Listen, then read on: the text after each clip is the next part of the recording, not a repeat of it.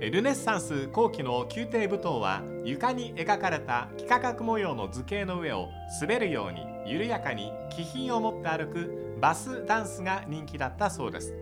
えバスは低いという意味で王族たちは高い位置から俯瞰で見て楽しみました速度を変えシステムを変えて披露されたダンスこの見方はちょっとサッカーっぽいなと思ったりするのですえーこんにちは倉敷麻生ですラジオクラッキー、えー今日は岡山ユノゴーベル監督の渡隆さんとお送りします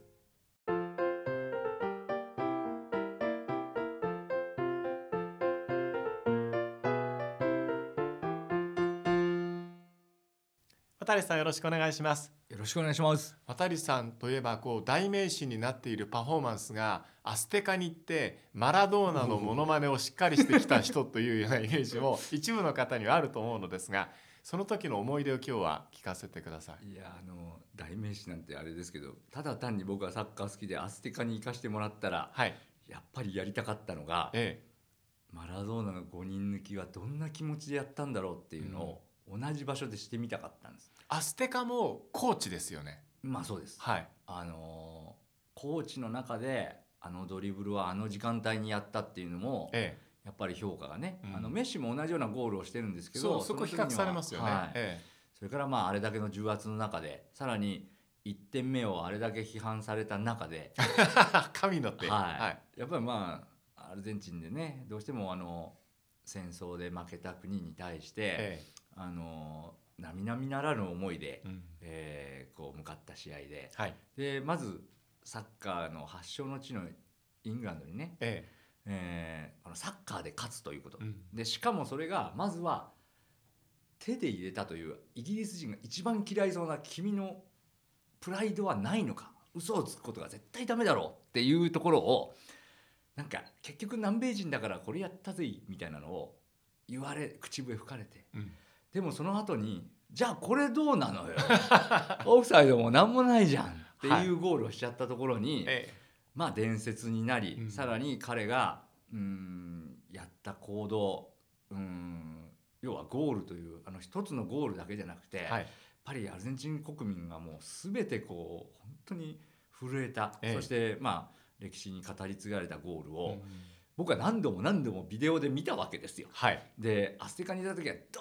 うにか許可をもらって、ええ、あのやりたいとはい、あの歩くだけでも芝悪くしませんからって言った時に、ええ、行った時「うん大丈夫よ」みたいなあそんな「うん、いノいけリですかいけんのかい」みたいな感感じで、ええだから何も用意してなくて、はい、服もちゃんと着替えればよかったんですけど、えまあ、そこはちょっと危険察知もあったんで僕らえ、なるほどいいっていう時にやっとこうとあ確かにそうですこよれね、があと2時間後ぐらいに来ますみたいになった時に、偉い人が来てダメだって言われたら困るからそれはよくあることですはねい。 なのでこれで取っちゃいましょうと。うんで普通に飛行機で着着てきた T シャツとかでそれを再現したの覚えてますけどあれメキシコについはてい何日目でやられたんですそかのままです。それって厳しいですよ ね。でもチャンスでええ、順番で言ったらまず行きましたあだからそれがあったのでうん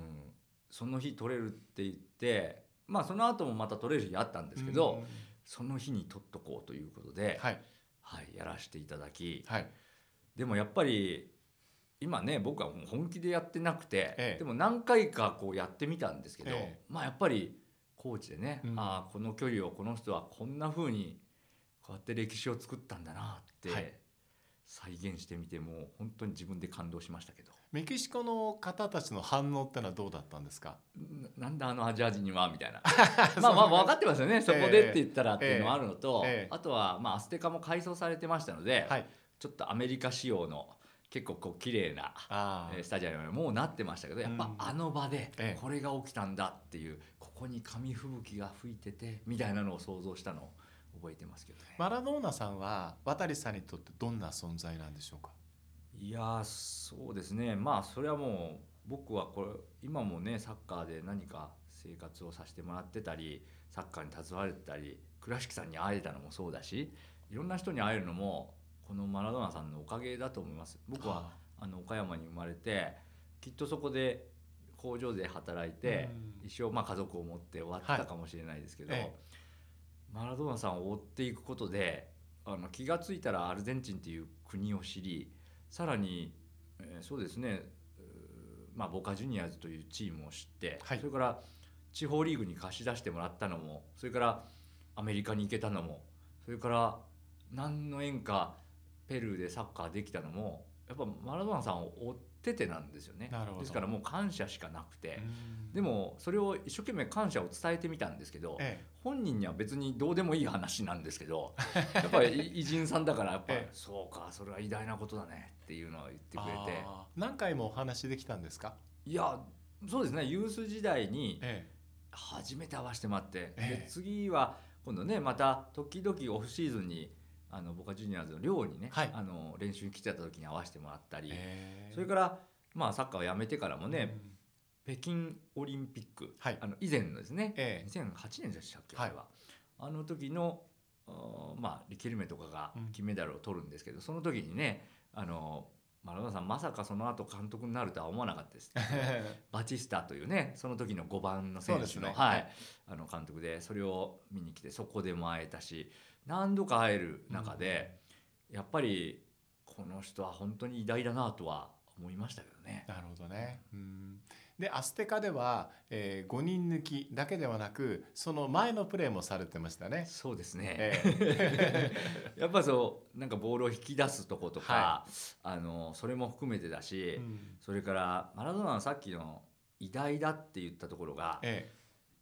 イングランド戦であれだけのゴールを見せたんですね、はいその後ベルギー戦でもすごいドリブえルのゴああールそをうで見しせたたんでねす。はい、転びそうになりながらもジええョンマリー・パフの手をかすめるようなゴールをして、はいでマラドーナを止めようっていううんとにかくシフトで西ドイツは望んだと思うんですねでもすごくタイトなマークで、はい、それをマラドーナのすごいのは戦い方を変えたんですよねおー完全にワンタッチプレーヤーぐらいになったんですねですから人を集めておいて、うんでまあ多分西ドイツにもプランがあったと思うんですねそうでマすラねドーナをギュッと挟んでっていう時に、ワンタッチでブルーチャガン出しちゃうとうんか、はいはい、もう本当にこうつかみようのないただ単に技術が高いだけじゃなくてなんか相手の心を本当にこううん分かっちゃってプレーを選べるようなはい本当にみんなが言う神じゃないかと、うんまあ、それとやっぱり千載一遇のチャンスといいますかあの86年もそうですよねあのそれから82年、まあ、フォークランド紛争後にマラドーナはなかなか思うようにいかなかったケンペスと一緒にそして86年であれだけのプレーをしたはいそして90年に涙を流すとこも、そうでしたね。そしてアメリカ大会であんなことが起き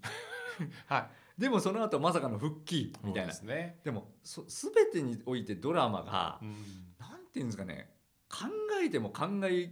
つかないようなドラマでえでもそれをなんていうかね持っていっちゃうというかえそうですね。全てを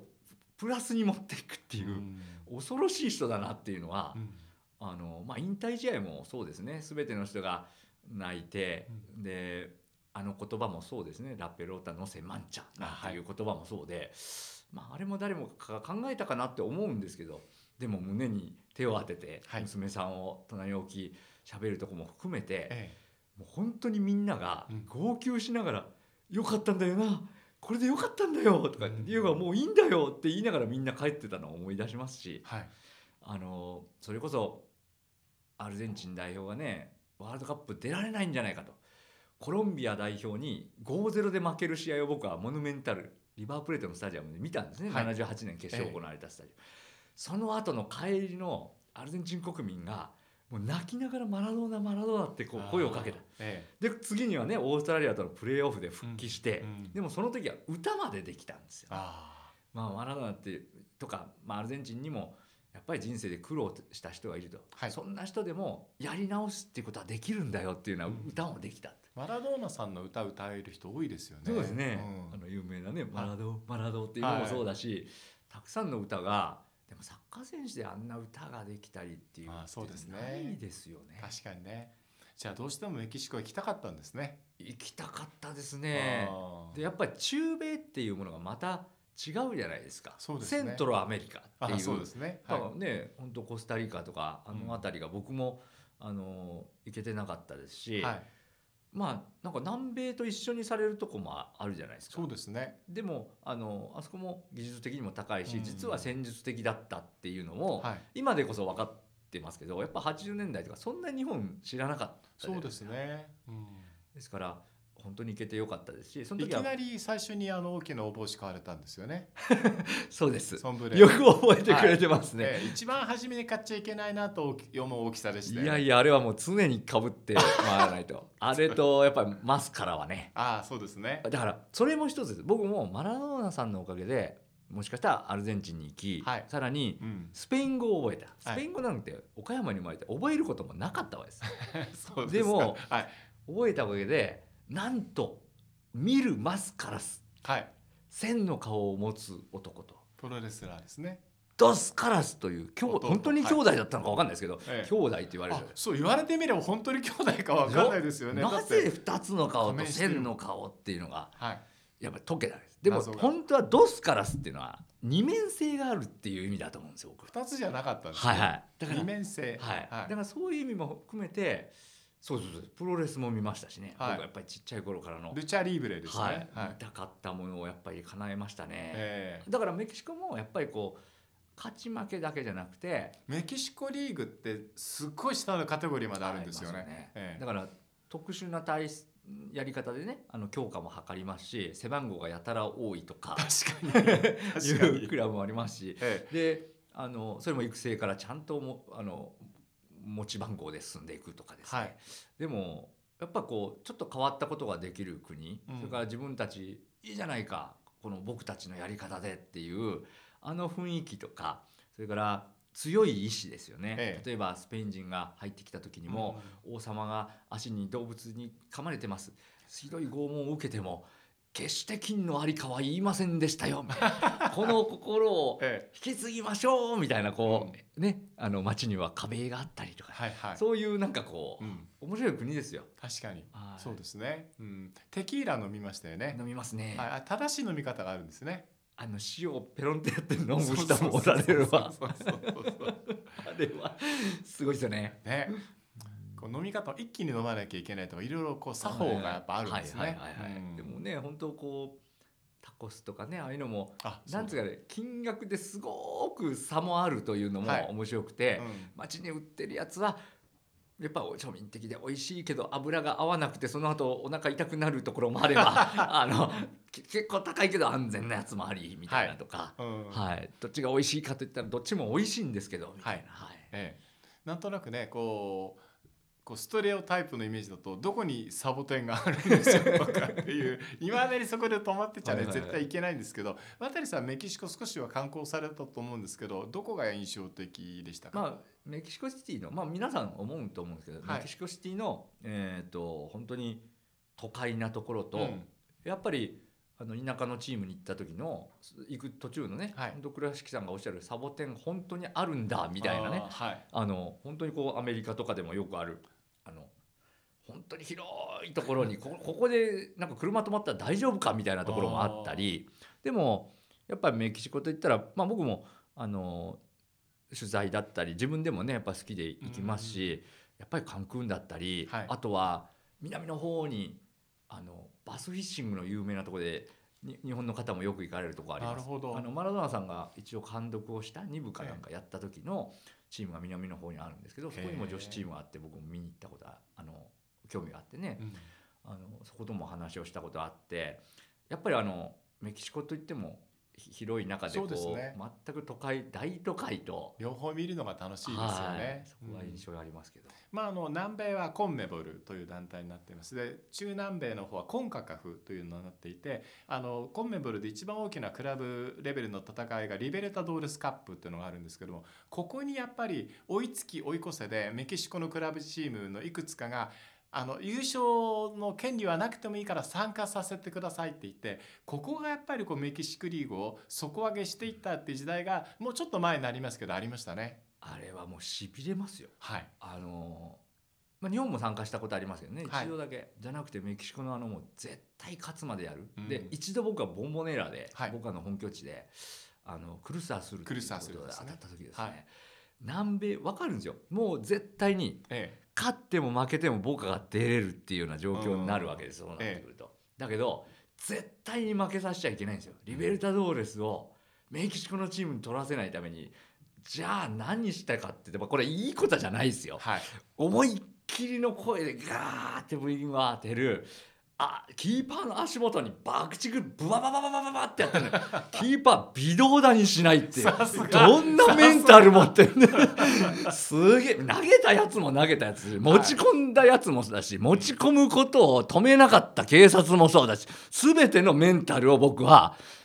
考えてみました。なるほどねすごいなもうでも南米中南米っていうとねちょっと僕らの感覚で言うとえそこっていうところ結構あって例えばあのちょうどねコロナ禍の中で両チームが近いところで揉めましたじゃあ暴力を振るったところがあの罰せられたのかというとそうではなくて暴力ではなくてソーシャルディスタンスを守らなかったというところが あの指摘されて罰せられてたりとかあやっぱこの辺の感覚が南米面白いなって思いますね。さすがでしょう。さすがです、うんえー今日は渡さんにメキシコとマラドーナというお題でお話伺いましたどうもありがとうございましたありがとうございました。